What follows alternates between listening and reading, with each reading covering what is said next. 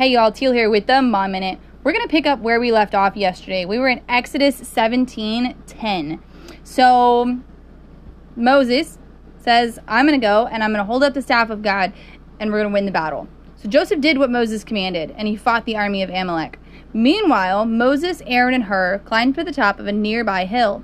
As long as Moses held up the staff in his hand, remember, that was power of God, okay, the Israelites had the advantage. But whenever he dropped his hand, whenever he stopped relying on the power of the Holy Spirit, they started to lose. Moses' arms soon became so tired he could no longer hold them up. So, you can't do it on your own. Cough, cough. I feel like I said that already. So Aaron and Hur found a stone for him to sit on. Then they stood on each side of Moses, holding up his hands, so his hands held steady until sunset. So, let me get this straight. He tapped into the power of God to win the battle, but he couldn't do it on his own. So, not only was he having to tap into the power of, remember, his staff as the Holy Spirit for him, okay, but he had to tap in to other believers, other people that God strategically placed in his life to make an impact on him. So Aaron and Hur were both there to throw in the assist for God.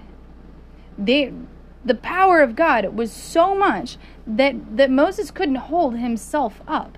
He had to rely on those around him. So, yesterday I said that you're not in this alone. And that's not just saying that you're standing there on a hilltop with nothing but the Holy Spirit. God has people strategically placed for you. You might not see it, you might not know it, but let me tell you, they are strategically placed. And when your arms start to get tired, those people are there.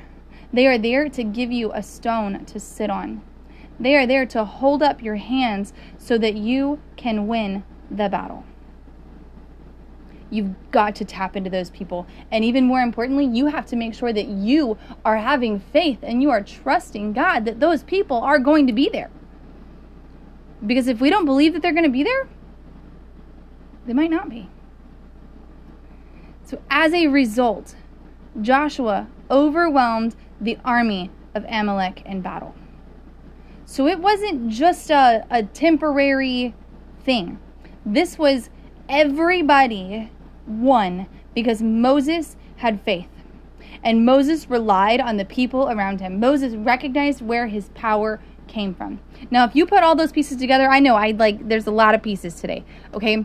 You put all those pieces together and you have success. Now, what should you get from that?